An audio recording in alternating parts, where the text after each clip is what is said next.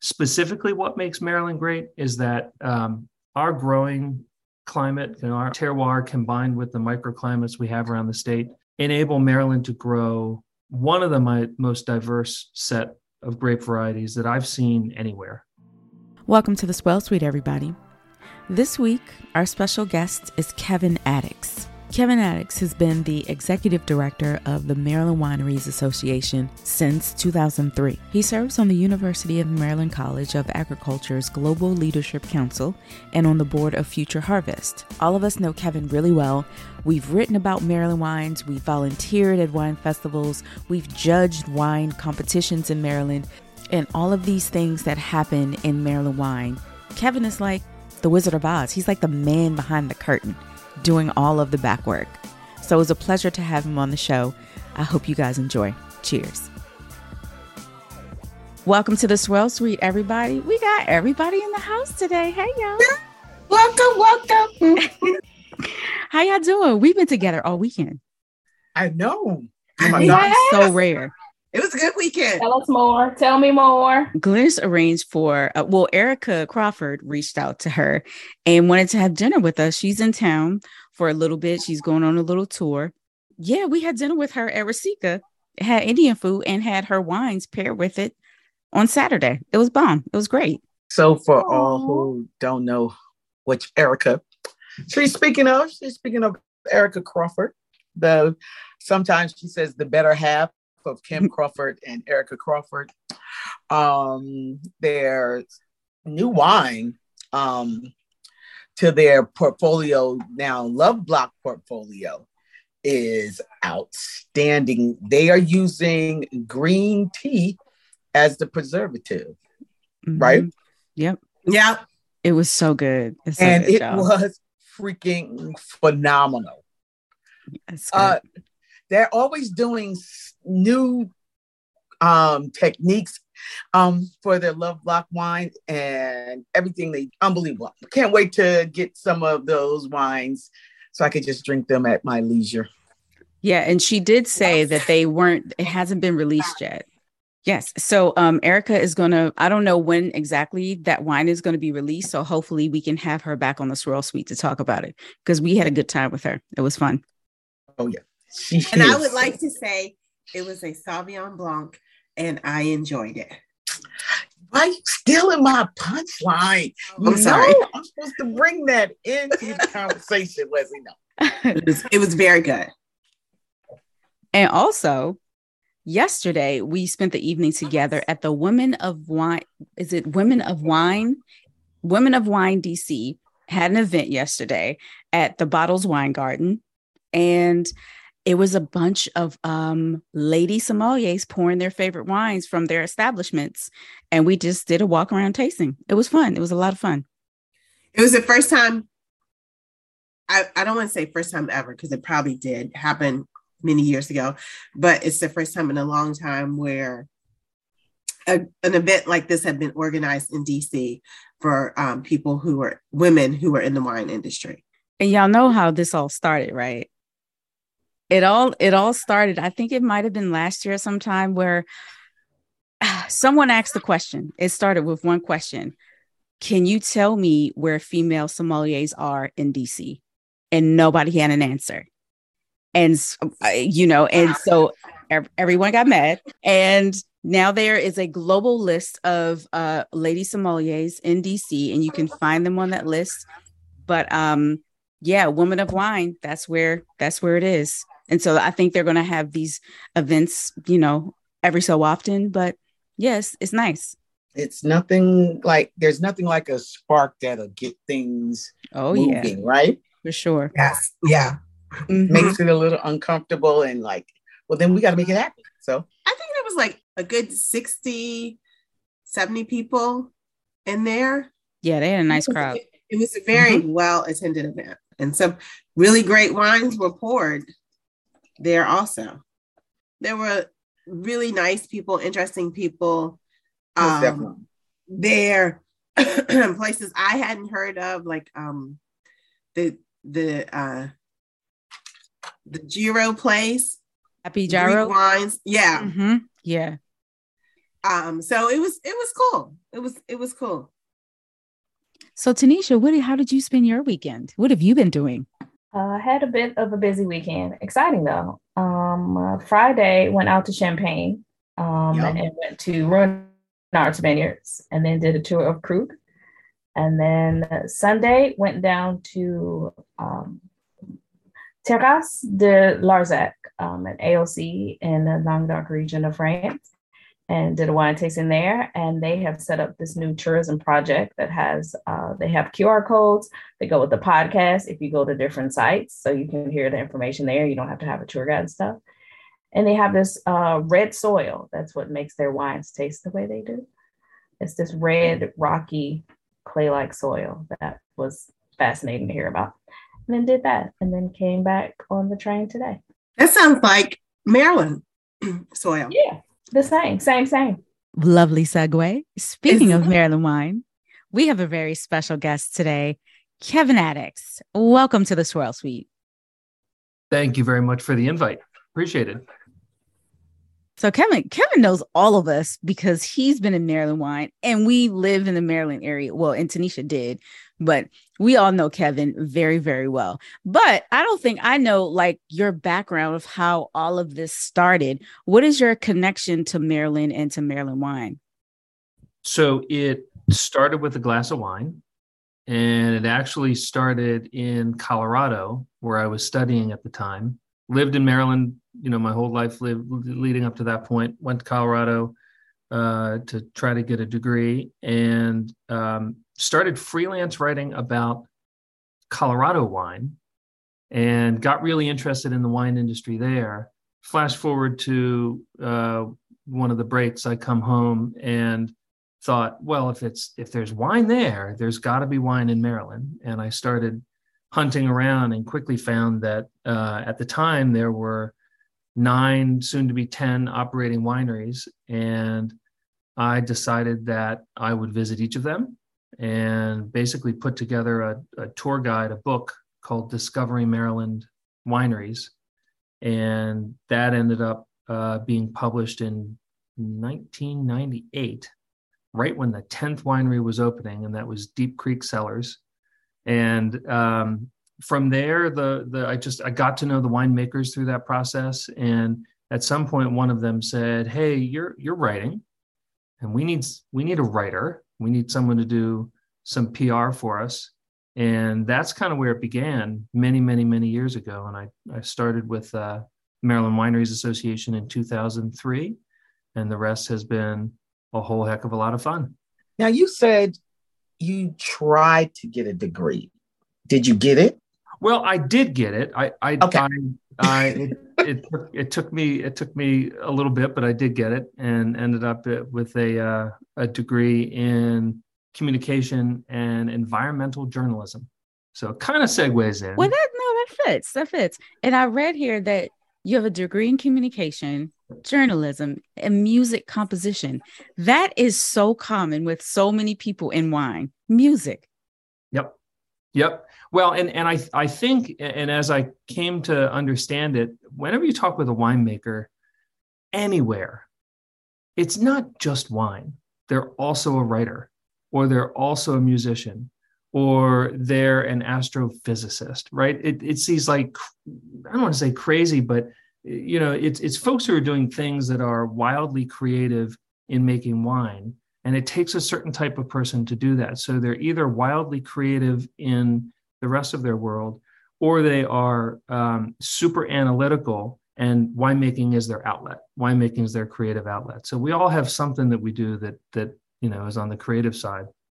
But I always found that fascinating is, um, you know, when you ask and someone's been a winemaker for thirty years, that's great. And you always ask like, well, what else do you do? Because there's always something else they do. What's so special about Maryland wine? What's something? Sp- so I, I'll answer it two ways. Um, what's so special about any wine region?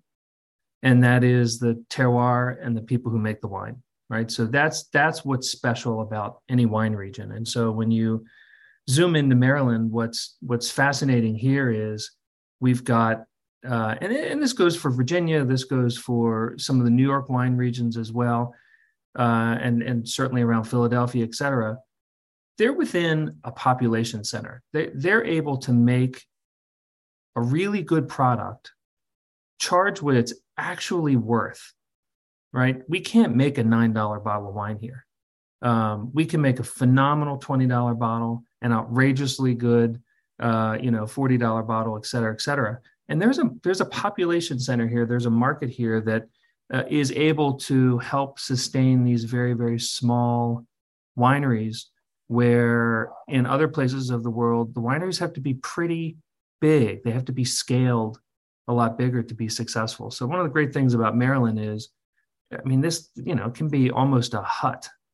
And you drive up and you wonder, you know, should I, should what's going to happen in there? And you try that wine and it blows you away. It's amazing wine. And I know Leslie knows this from traveling around and, and, and being the one that's, you know, taking a crew up to this place. And um, the wine's amazing. And, you know, it, we've got this, this crazy market that's able to support it. Specifically, what makes Maryland great is that um, our growing climate, you know, our, our, our terroir combined with the microclimates we have around the state enable Maryland to grow one of the my, most diverse set of grape varieties that I've seen anywhere. You know, certainly in Europe, if you airdrop somewhere in Germany or, or, you know, wherever you end up, um, they've got a certain set of grapes that they grow, and it's usually a pretty narrow list. And very often it's government regulated. They can only grow X, Y, and Z. In Maryland, that's not the case. So we've got kind of that American freedom to do whatever the heck we want, number one.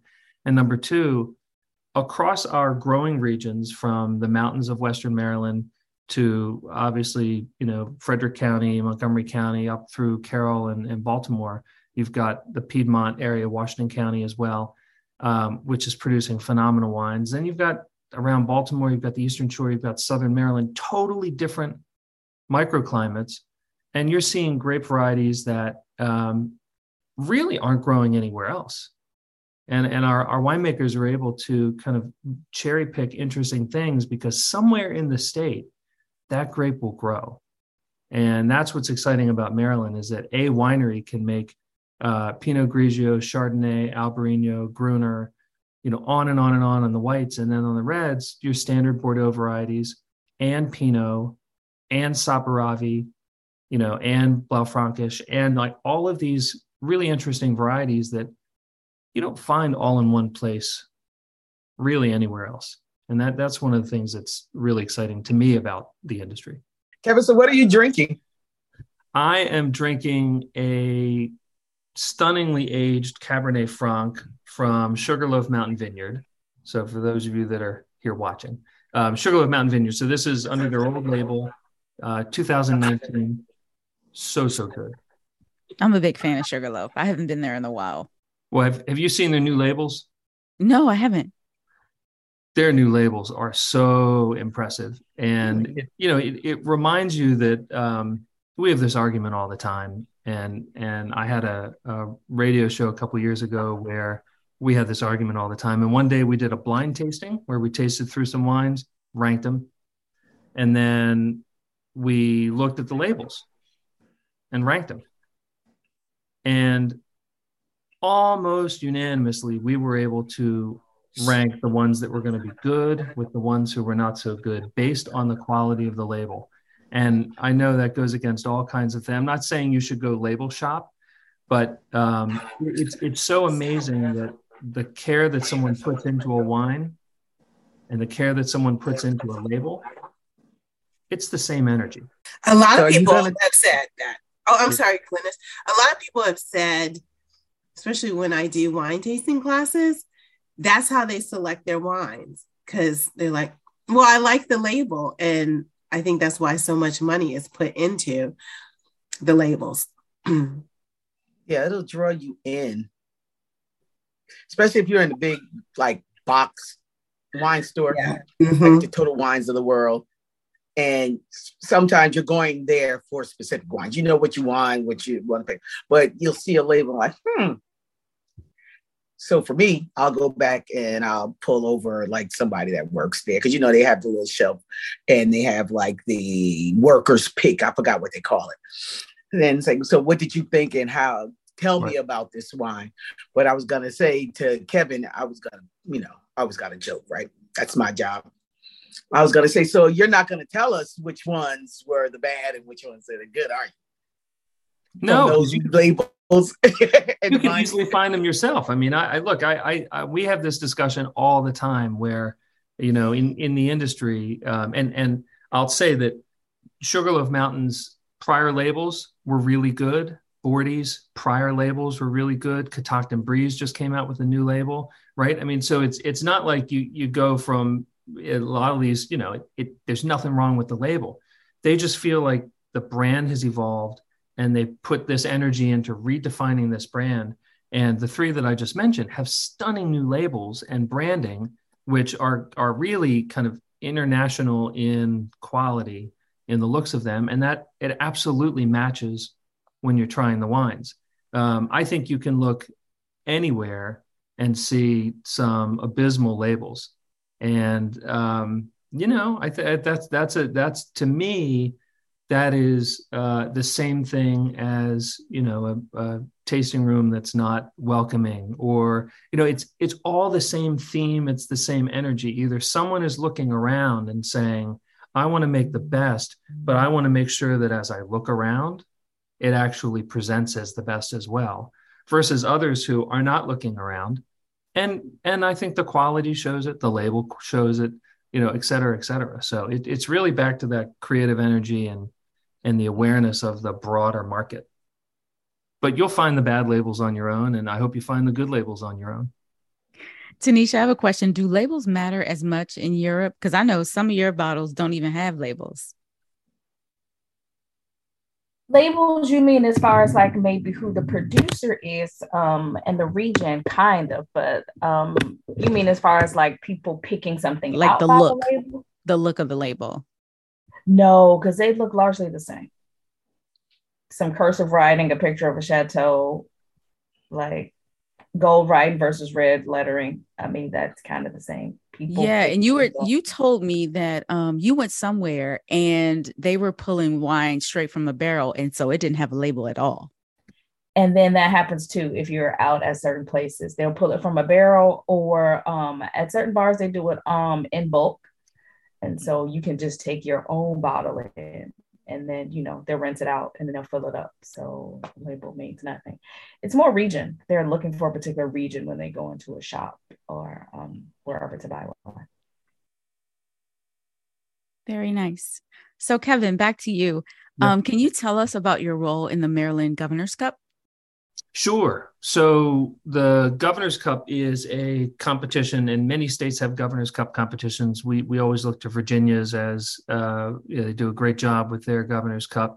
Uh, Pennsylvania, beyond. Um, I've consulted on a few other states' Governor's Cup competitions, and it, essentially what it is is it is an opportunity for us as an industry to submit wines to an external panel of judges, and those judges Uh, are selected by our competition director um, with some input from our wineries if they think there's a, a som that needs to try our wines, or or uh, an influencer, or you know a, a writer from uh, you know wherever in the region or the country needs to try the wines. We'll we'll try to bring them in to uh, taste through what end up being one hundred fifty to two hundred different wines, all Maryland grown, and that's something very Uh, important to note is that everything that is tasted in that Governor's Cup competition was grown here in Maryland.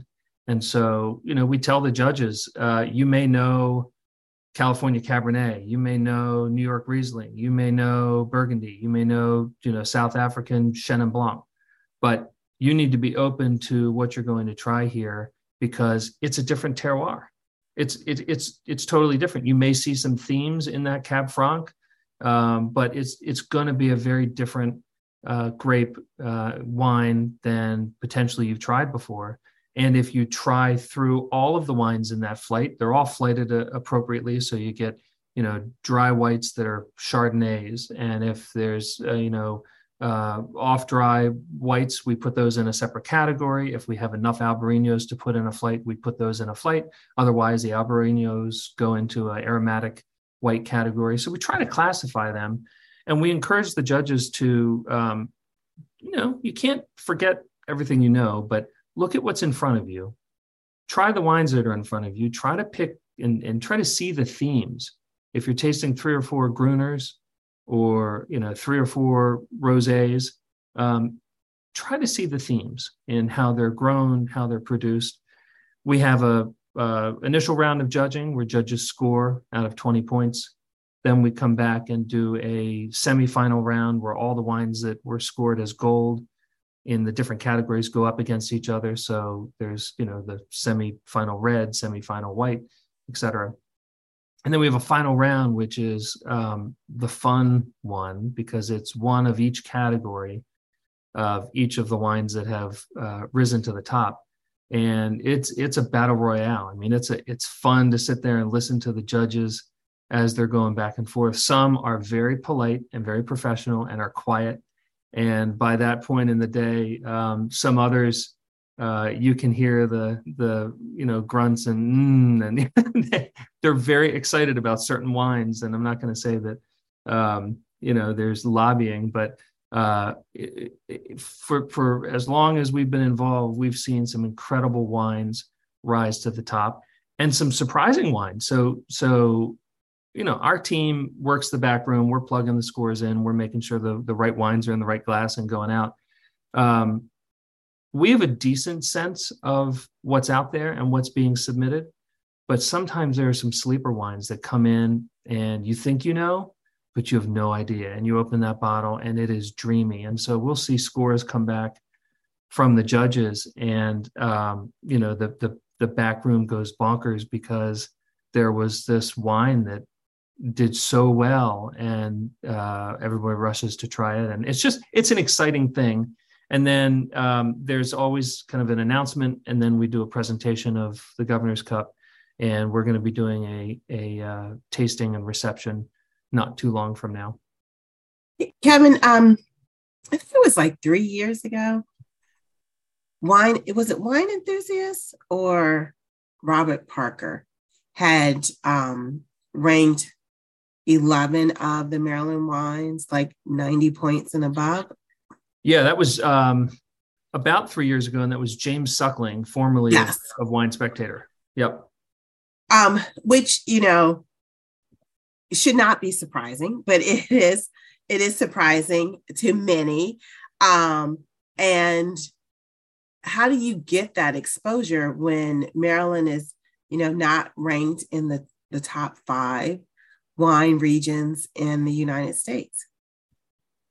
Well, uh, one of the things you do is to make sure that reviewers, um, whatever that means, right, whether it's these mm-hmm. publications or whether it's uh, folks like yourselves, are exposed to local wine. And it's not just for Maryland. It's any any region that's not in that top five ranking, because surprise, surprise, um, Oklahoma is never going to break the top five, right? New Jersey's probably not going to break the top five.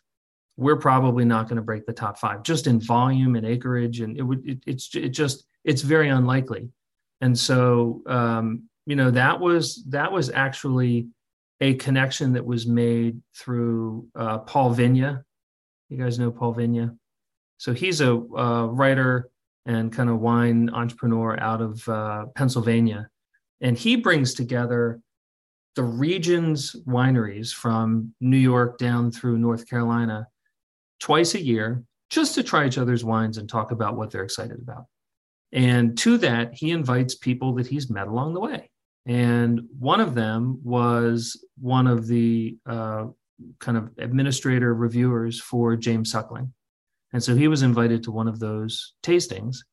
And that's kind of how Uh, James Suckling and his organization got the idea of doing that American Revolution wine tasting, where they invited wineries from across the country to submit.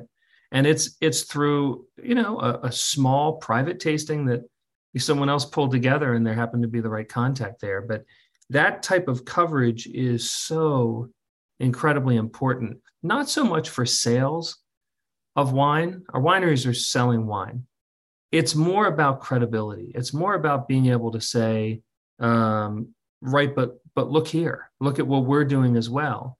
And um, of course, it does help sales. And I know our wineries who ranked in that that top eleven who got nineties, and you know anybody who was listed in there, um, their direct shipping sales picked up because people wanted to try those wines. So I just want to bring up this topic. Um, and it was like the main reason that we invited you here today. Oh boy. So, and it, it all started because I was a guest on someone else's wine podcast on in a panel style. And this was one of the topics that we had to, we had to read this article and share our thoughts. Y'all was so hot. I was like, okay, no, I, I, I just can't believe what's happening here. But anyway, Wine Enthusiasts decided to exclude some of the emerging regions um, of, of the U S from their reviews. So they announced in July. Let me let me edit. They decided to exclude all emerging all regions. Of them. Yeah, it's true. In July, they were no longer going to review wines from states other than California, Oregon, Washington, New York, and Virginia. Everyone else, they're not. Now, um, a few people did hit me up in my D Ms that have relationships with Wine Enthusiasts and said it was based on a business decision. Of course. I will put that out there. Okay. Well, I'll, I'll go first because my, my initial reaction was, um, you know, those, those complete improper bastards. Uh, and, and I went nuts. I mean, I, I was so upset about it, and I called them names, and I reached out to, you know, some people I knew there, and, you know, I, I, it was obvious what the reason was. It's a business decision. And, and I'm happy to explain it in a minute or less as to why they did it. It makes perfect sense from a business standpoint. But guess what? You're in the wine business. But I don't get why, though. Well, here's why. If you're a publication that's dying and you are reliant entirely at this point, not on subscribers because aforementioned comment, you're reliant upon advertisers. So who is going to advertise? You're going to have wholesalers and big brands who can pay to advertise. And you're going to have the receivers. You're going to have major national chains who have stores or who have restaurants who want to trumpet their Michelin this and their Wine Enthusiast that and their awards. And, and they synchronize it. And it doesn't take the average person long to realize that you have major cover story, and then next page you have full page ad from the subject of major cover story. It's a business decision. Are we ever going to do it? No. Are we ever going to pay for full page ads? No. Are our wines ever going to be nationally distributed so that everybody who receives that magazine can go to their local store and buy it? No, because we're not making Apothic Red. We're never going to make Apothic Red. We may make something that's local and locally grown that tastes like it and is better and is wonderful, and you can hear a concert while you're drinking it, but we're not going to be spending money in said publication. And so it's just bleed for them. It's irrelevant. It's extra time for them to pay attention to us. It, it's it just, it from a business standpoint, they should have made that decision ten years ago. So I don't fault them for that. What I do fault them for, and if If you don't follow Len Thompson, who is a regional wine writer, go find Len Thompson on social media, and you will see all of the memes that describe viscerally how I feel about this. Len puts all these memes out, and they are, they're wonderful. Some make me blush. Most, you know, still remind me that I'm angry. He's wonderful. Um, but but it it it reminds us that our market, it's our local friends and family, it's our local neighbors, it's our local restaurants. That's our general market. Yes, anybody can buy our wines. Anybody can book a flight to, you know, Dulles, B W I, National, Harrisburg, Philly, and come here and have a great time in Maryland wine country. Yes, all those things are true. But ninety-five percent of the wines that we are selling, we're selling to our local audience. And guess what? You go to Idaho and you ask that question, it's the same answer. Local audience, Wine Enthusiast, it's irrelevant. It had been irrelevant to us for a long time. When we had a winery that was featured, it was nice and we promoted it. But I'm not sure that it, and it, and, and it was just general um, awareness building. And that's helpful, of course, but that can be done in a whole bunch of different ways um, rather than through this publication. So I'm out. What do y'all think?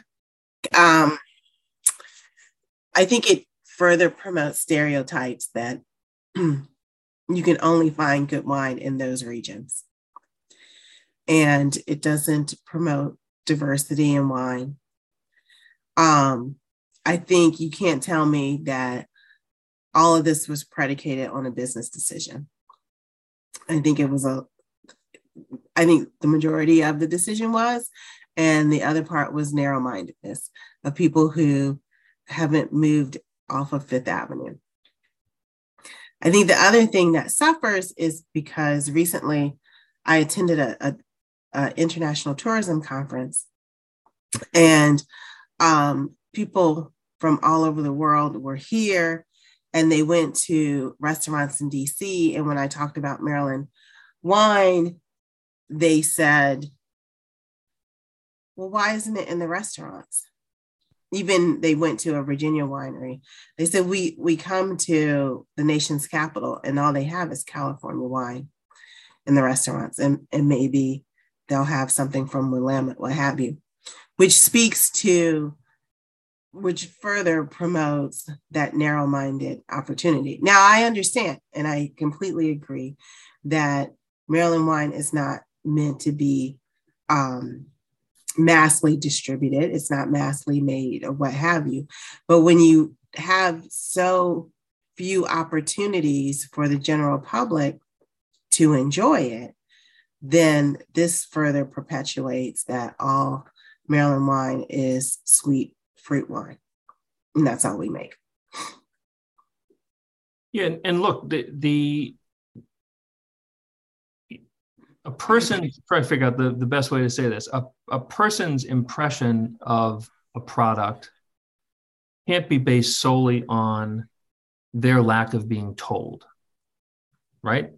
If you wait to be told something, and then if you're not told it, right, if you don't see it on a list, or if, and getting on a list has become a dead end for a lot of our wineries because they're making beautiful wines, but at the price points and then at the at the lack of market awareness, um, there are a thousand wines on a great wine list that that you might want to try, and it has to be hand sold. And if it's not hand sold, that's not necessarily the winery's fault. Um, let me go back to to Wine Enthusiast. They are, you can't see it, they are reviewing seltzers. They dropped local wine coverage and they are now reviewing seltzers. Leslie, is that narrow-mindedness, or is that's that so, that's so decision? Sad. But that's it's a business sad. decision. Business decision, because the twenty-something, thirty-something population, they're drinking seltzer. Now, honestly, I don't believe, and this is just my assumption, I don't believe that the twenty-something, thirty-something population is buying Wine Enthusiast magazine. I just find that really hard to believe. Oh, you don't think they're going to start now that they just reviewed Truly's Watermelon Crush? Exactly. Like, I don't think that somebody sitting in the checkout line going, ooh, People magazine, sexiest man alive. Oh, yeah, let me pick up that copy of Wine Enthusiasm, too. No, I don't think that is happening.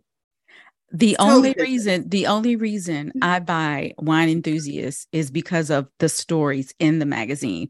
Now that they've sort of shifted who they highlight, and they're people from, they're, they're our friends in the industry who look like us and talk like us and, you know, grow the grapes in our regions. That's the reason I buy the magazine. Now, I, I guess it's not going to level them out enough, you know, but it's, it's just so weird how they sort of, they did one thing and took away another. It's, it's odd. You know, the, the longer I think about it, um, it's probably going to take me a year of counseling, but but the longer I think about it, I'm I'm not upset, because publications like that, um, for better or worse, have been irrelevant to local wine industries for so long. When they paid attention, it was really helpful and we loved it, and, and that was great. But we were born never relying upon it, whereas California and Oregon and other places, man, they bank on a good Parker score. And you see, if you're on wine lists, wine club lists, you see that, you know, they're releasing, you know, whatever. They're announcing it now. They're releasing it in January. And they already have Parker scores and Jeb Dunnick scores and, and Suckling scores and all that. They rely on it. I'm not sure that people subscribe to all of those things, but it's a reference point. Would it be helpful if Crow Barbera got a ninety-five from Suckling and uh, Lynx Bridges, you know, Pileated got a, a ninety-three from Wine Enthusiast or Spectator? They'd make hay of it. They, they, they would promote it. But I'm not sure that out in the world, someone is saying, oh, well, now I'm going to go buy it. I wasn't going to go buy it, but now I'm going to go buy it. I think they're finding our wines from different avenues and different ways. And that's why it is, frankly, still important to be on some wine lists. It is, frankly, still important. You know, as, as Leslie said, you know, have an international conference and you go into a D C restaurant, it would be nice to open that list and find some wines. I have favorite uh, restaurants, and I try to make sure that that favorite list will have local wines on it. And I, I there's a new favorite that I have that has three or four really interesting, thoughtful, harder to find Maryland wines on it. And they sell it. They actually hand sell it, because to them, that's like having locally raised pork or, you know, local radishes. It's the same kind of thing. You discuss it. I was in Philly uh, last weekend, and I was at a natural wine bar, and they had Old Westminster. And I was like, oh, yep, I'm going to try that. I went down the list and tried so many of their wines, and I thought it was so interesting. And my very first press trip was Pennsylvania. And like, I don't, I don't think people realize how that changed my whole perception. I didn't know that Pennsylvania made wines that taste like that. It was probably the one of the best food and wine experiences I've ever had. And so I think I took it very personally when I saw Maryland and Pennsylvania, and like all of these regions that, you know, that we're sent to, to tell people about, removed from the review. So I, I got really, you know, I was pissed about it. A friend of the show from Vine Pair, um, they, they are very intentional about what they review, and they're very intentional about their list. And they do the exact opposite.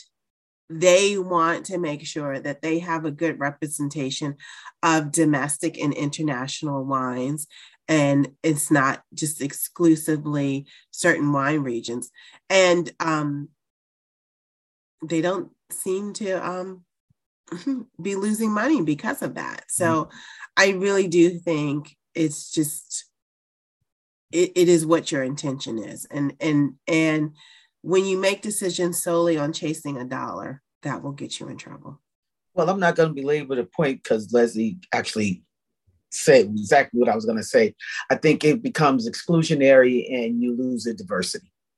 Yeah, if, if all you're doing is stocking products that your wholesale rep brings you, and um, you can go into so many chain restaurants, I won't name them, but you go in there and and you can look at the wine list, and you can go to the state's beverage journal or just do a search online and see who the supplier or importer or wholesaler is. It's the same one.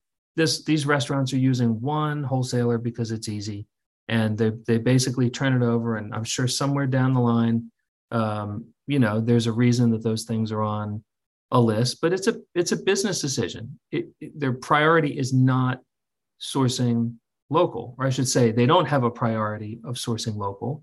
And so um, that's really where the argument needs to be focused, is how do we get stores, restaurants, how do we educate S O Ms? How do we educate the consumer that local is important? Yeah, that's a, that's a great question. Tanisha, anything before we uh, close it out with Kevin? Yeah, I want to say I agree with Kevin in that it's a business decision. um, and it's going to take local people promoting it, writing about it, things like that. Because um, also from the business standpoint, writing about a whole lot of wines that the majority of your readership can't get their hands on, that's not that beneficial either. So if you're writing about California, Oregon, okay, those wines are widely available. Wines from Maryland and Texas and uh, South Dakota or, you know, New Mexico, those aren't. Right. So uh, writing about those and people can't get them, that doesn't that doesn't make as much sense to them at this point. I think it's something that's just going to take time. Um, uh, the American wine industry as a whole is very young in comparison to a lot of the other wine industries, definitely the old world wine industries, but American wine industry is very young. And um, Maryland, way younger than that. So I think it's just going to take some time for it to get more popular, more known, more widely distributed. And then I definitely think that they'll be revisiting this conversation and um, the wines and the states and regions and things that they promote. Yeah, what, one if I could if I could counterpoint that, or I guess add to it, because Tanisha, you're you're onto it.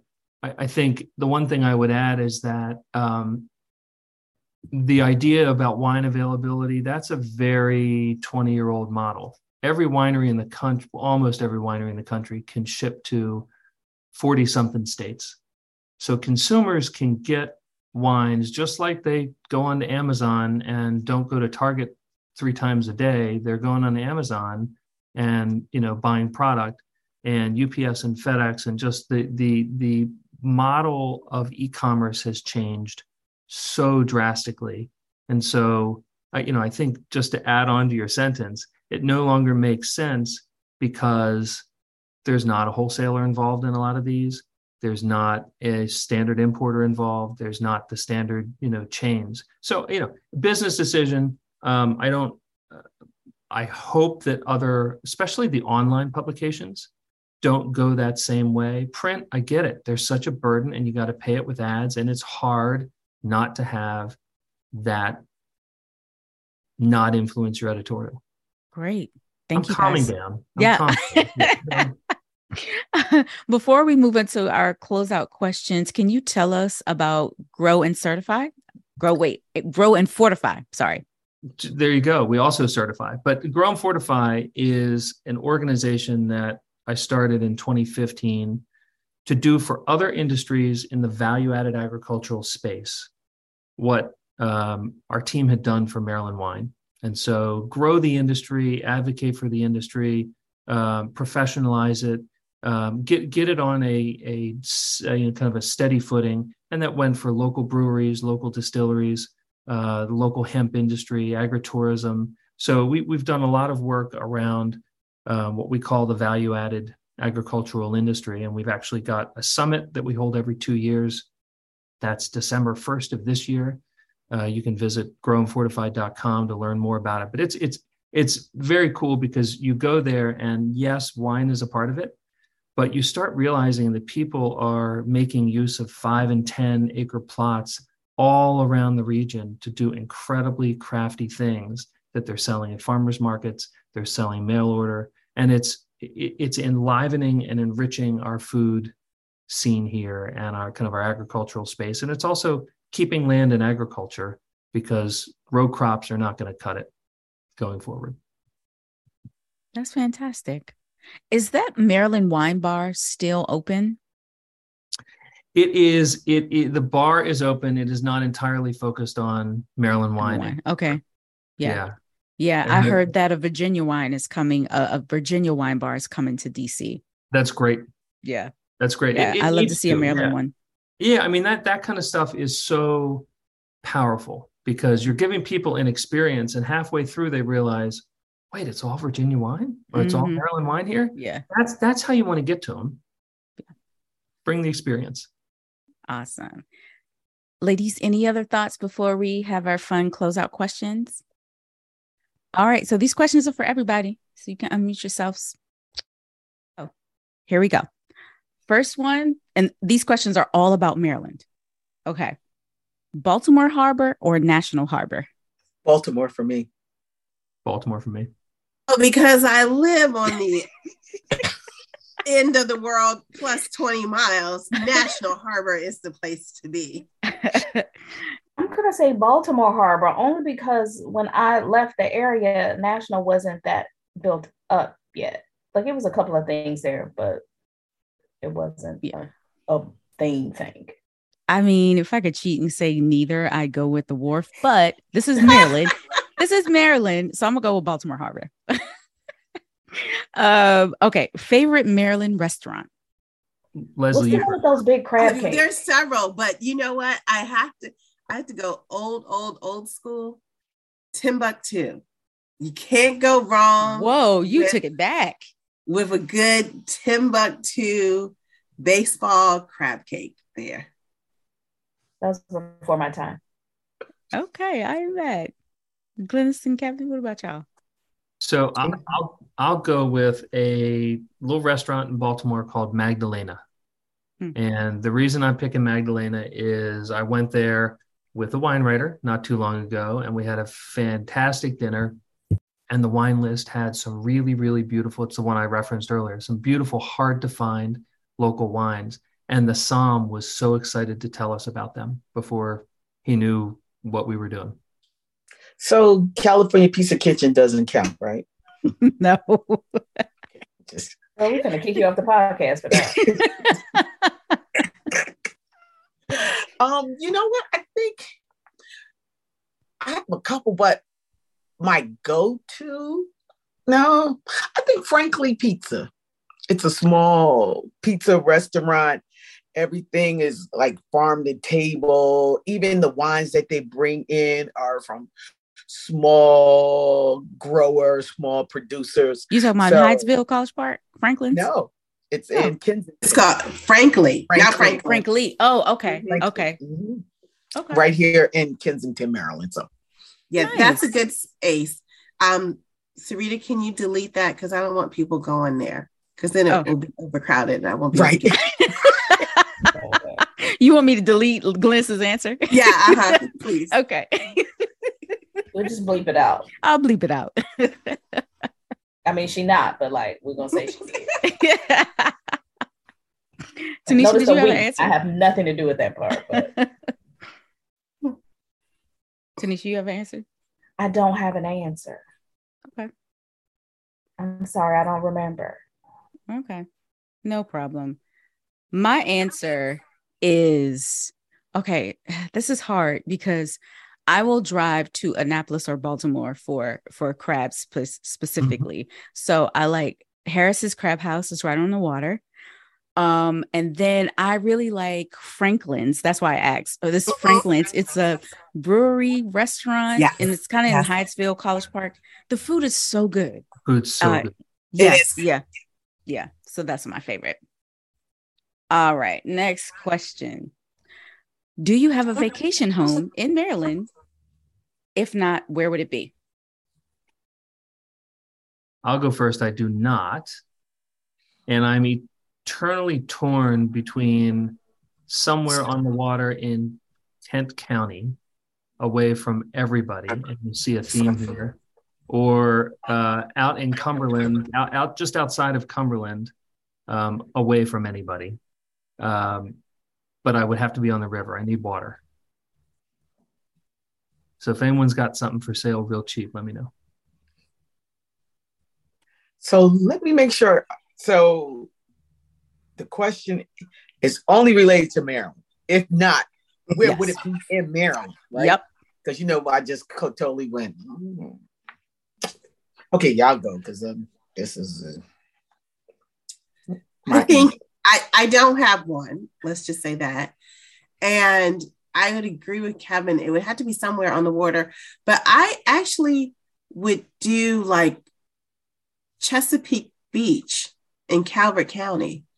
Um, you know, the nice thing about Maryland is that there's so many different um like the water area, that beachfront is not exclusive to one area. So you could go someplace and, and get lost and and nobody would find you away from someone. But yeah, you got to do that. Definitely. Well, I don't vacation in Maryland that often. So let me just put that disclaimer out there and be very transparent about it. Um, but where I have been in it, so no, I don't have a vacation spot. It would be Deep Creek because I've been there and I did have a good time and we had a ball on the lake. So I like that. That's a good answer. What guys, what is the private? I think it might be private, but it's the beach with all the horses. What's that called? Is it Ass- Assateague? Assateague. Yeah. Assateague. Okay. Yep. That's my answer. Yes. Great. Yeah. Yeah. Tanisha, I'm going to assume you won't have an answer, child. um, I clearly never lived in Maryland because I have no idea what y'all are talking about. So I'm going to well, opt out of the rest of these. So that, that means we got to get a place and invite Tanisha. I yes. have no idea these places, these towns. I mean, I know that wharfs exist, and that's all I got. I've been out after that. That's it. I'm gonna just stay on here. That's fair. Okay. Crabs or crab cakes? Crab cakes. What kind of crabs you talking about? You talking about Maryland, Maryland crabs? crabs? What are you Maryland, talking about? Maryland, Maryland blue crabs. Maryland blue crabs. I'm curious because you know we got a range of crabs. Like I can sit here and just show y'all crabs. Like what kind of crabs you talking about? Woo! I'm not gonna choose. I'm not. I'm not. I'm not because if you make a good crab cake, I want it. I want a lump crab cake. I don't want no filler. I don't want the, all the fin types. I want lump crab cake. Very little mayonnaise. Just lump. But if not, give me crab by itself. I don't care what kind. Blue crab, Dungeness, but that ain't Maryland. So blue crab, okay. Both. If I'm going to do crabs, and I guess since I just had crabs this weekend, it has to be the jumbos because I'm getting too old to pick through the small ones. And we had jumbos, and the claws were almost like the size. Yeah, I did. Um, the, the claws were almost like the size of lobster claws. So mm-hmm. if I'm going to do it, I'm going to do the jumbo blue crabs. I don't do crab cakes because I don't want to get disappointed. So I it's crabs all day. I would much rather have the actual crab. Yeah. Mm-hmm. I've been disappointed way too much with crab cakes. Oh, yeah. So I send them back. if I, I'm what you going? What you going to tell them though? Add more meat? No, I'm very specific up front. I ask: is your crab cake lump crab meat with very little filler, or is it the fin, the back fin, mm-hmm. right? And if they tell me one thing and something else, no, thank you. Get it back. Yep. Exactly, it goes back. Same way, but same. what's the um? What's the crab? It's not Jimmy's. What is that crab spot? There's Jimmy. Oh. That it's oh, in Bowie. Wow. It used to be in Glen Arden, right? Or right in Lanham. It's oh, with the jumbo. Jerry's. Jerry's. Jerry's. Jerry's. Jerry's. Now yeah. it's in Bowie. Yeah. Now it's in yeah, Bowie. Now it's in Bowie. Exactly. Of the crab yeah. bomb. That yeah. crab bomb is mm-hmm. lump. Yep. It's yeah. good. Mm-hmm. It's lump. So yes. All right, Tanisha, I'm just making sure. Tanisha, do you have an answer? Crabs or crab cakes? I'm going to just assume crab cakes. Crab cakes, because the crabs are just too much work. Yeah. Mm-hmm. And I remember Jerry's and that crab bomb because we would go there for lunch sometimes during work and we would be full and couldn't finish the work day. Yep. Yes, sounds about right. That's about right. And he got lemon pound cake. God almighty. Oh. uh, speaking of cake. Have you ever had Smith Island cake? It's a Maryland's official dessert. Okay, I'm going back on mute. Yeah, me too. I've never, I've had, never it had it. I, I didn't it. even know it existed. I didn't know. Really? I I, I know right. I've seen it on the Food Network, and I Googled it, but no, I haven't had it. Kevin. If you find it, have it. If you ever see it, have it. Okay. It's okay. Great. It's great. Okay. Noted. It's a lot of cake. It's like eleven it's like a layers. thousand la- layers. Yeah, oh, layers. Wow. Yeah. Okay. Thin, thin layers with um, icing in between. Mm-hmm. Mm-hmm. Yeah. Okay. All right. Very last question for everyone. What was the last Maryland wine you drank? The Sugarloaf Mountain Cabernet Franc twenty nineteen. I had um, two Lions Barbera. I guess what was our last um, podcast? It was Black Ankle, right? When she sent us those samples. Was it Black Ankle? We got the the it was Black Ankle, right? What was, was what's it? The winery you used to work at? That was Black Ankle. Black Ankle. Yeah. That was the last Maryland wine you had. Yeah. Oh. You know, I'm a mm. Maryland has not started start had, they don't make Cremant, so you know I've been drinking a whole lot. Gotcha. Spark. Okay. Bubbles, bubbles, yep. Bubbles, and more bubbles. Yep. Yeah. Um, I haven't been to a, a Maryland event. Like I just went to a Virginia event at mm-hmm. Mount Vernon, but haven't been to a Maryland event in a while. And you know, I have a friend who has a like tourism company, and I just like, you, like, you better talk to her. She better step up her game. Mine was the um, Old Westminster, uh, probably their pet nat, one of their pet nats mm-hmm. at a natural oh, wine cool. bar in Philly. Yeah, yeah, that was my last one. Good stuff. Yeah, yeah, it's awesome. Uh, Tanisha, do you have an answer for us? Do you remember? Yes, because it was that Black Ankle that I had for Open That Bottle Night, because it was an older one. I think it was okay. like a two thousand nine. Oh, and wow. A couple years back. Do you remember I did like a whole thing about it? Because uh, mm-hmm. I had to, it was hard trying to get the cork out. Yeah. And it would travel with me. It, yeah, that. That was the last thing I had. Very nice. The Crumbling Rock. Crumbling Rock, that's it, right? Mm-hmm. Yeah. Yes. Yeah. Oh, yeah. Yeah. Oh, good old wine. Yeah. Mm-hmm. Well, this was fantastic. Kevin, thank you for joining us yeah. today. Th- thanks for the invite. Always love talking yeah. and talking with you. Thank yeah. you. Yeah, absolutely. And sharing thank the good, good word about local wine. So, yes. You're new yes, Maryland wine ambassadors. Oh, well. Tanisha, come on. You're my old Maryland wine ambassador. Come on. Oh, geez. That's, yeah, that was. That's how I got started at wine. That was like the first, you know, me being like, oh, wow, wine is cool. Wine is cool. Yeah, because my first festival was Wine in the Woods. Yeah. Kevin, before oh, you go. Something. All right, there we go. You do. You do. It's coming back to you. Yeah. Kevin, before you go, please tell everybody where they can follow you. Uh, you fo- follow us on, if you get onto any of your platforms and find Maryland Wine, and you can follow us there, maryland wine dot com, to sign up for our newsletter. And uh, we'd love to keep in touch. Awesome. Any announcements, ladies? Anything coming up? Any events or anything? No? You know, this weekend is Howard's homecoming. Ah, it is homecoming season. Ooh, there's a lot of activities. And you, you know. I need to go to bed now, so I'll be able to get up later. Well, and, and happy up. homecoming to Morgan State.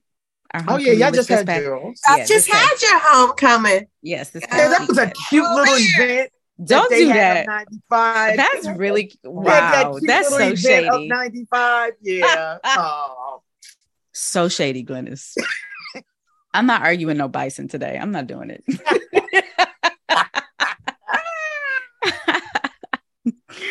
uh, Tanisha, you going anywhere um, next? No, What's I'm staying put for a couple weeks. Oh, okay. Very nice. Very nice. Nice, nice, nice, nice. Well, that is a wrap, everybody. Thank you. Thank you. Till next time. Cheers. Bye. Bye, y'all. Bye. Bye. Take care. Stay safe, everyone. Bye-bye. Thanks for joining the Swirl Suite. We hope you enjoyed this episode. Don't forget to hit that subscribe button, leave us five stars, and leave us a comment. We love ratings. Also, be sure to follow all of us on social media, myself at Buy Me Up, Glynis at Vino Noir, Girl Meets Glass is Tanisha, Vino three oh one is Leslie, and you can follow the Swirl Suite podcast account at Swirl Suite. The Swirl Suite is now a part of the Alive Podcast Network. This episode has been edited and produced by Buy Me Up Media.